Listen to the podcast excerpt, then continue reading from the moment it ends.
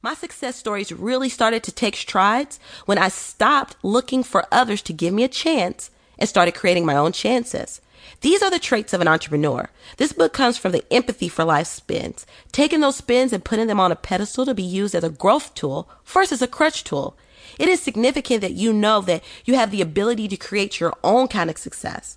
This book is essential maintenance to cheer on and coach yourself to your own successes to be able to take a talent, skill, passion, desire, product, and our business and turn it into prize.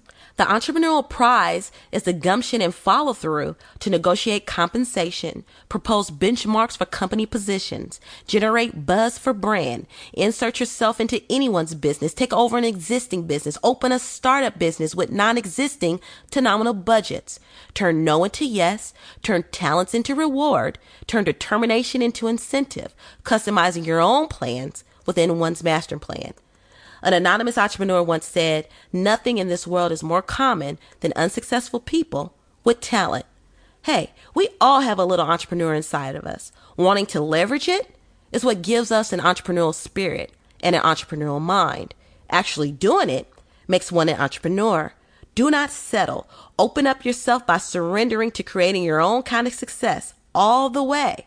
Whether you have superior or less than average skills, you will cultivate your success story through determination and consistency. Tell yourself you can do absolutely anything you put your mind to through the no's, through the non support, through the little ups and seemingly large downs to just getting it done. Let's start by allowing this book to take us on a journey to achieving our extraordinary goals using simple resources. Can you action past your devil's advocate? It's just like Steve Maraboli said. He says, at the end of the day, let there be no excuses, no explanations, and no regrets.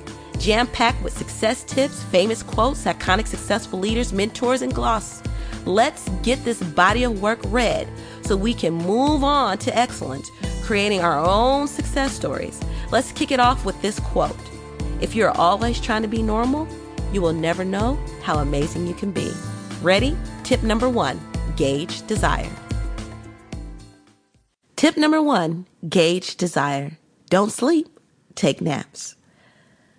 There are those who work all day, those who dream all day, and those who spend an hour dreaming before setting to work to fulfill those dreams.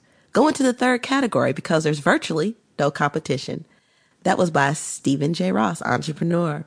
Naps are a test to let you know how far you really want your success plans to go. This test is not manufactured. It's organic, already naturally made. When you are starting a goal and are sleeping long idle hours through the day, you can gauge your desire to complete the goals as well as the desire for growth. If you're idling in your sleep, then you are slowly slaying your goals and not in a good way, in a non-existent way, revealing that the goal was probably an idea to begin with. When you are asleep, you're unconscious. Taking a nap is like sleeping with one eye open. When in pursuit of success plans, you always must have at least one eye open at all times for continued progress of the goal. Idle sleeping while your goals are not yet achieved means you're losing. You're losing your desire and passion. You're losing your success story.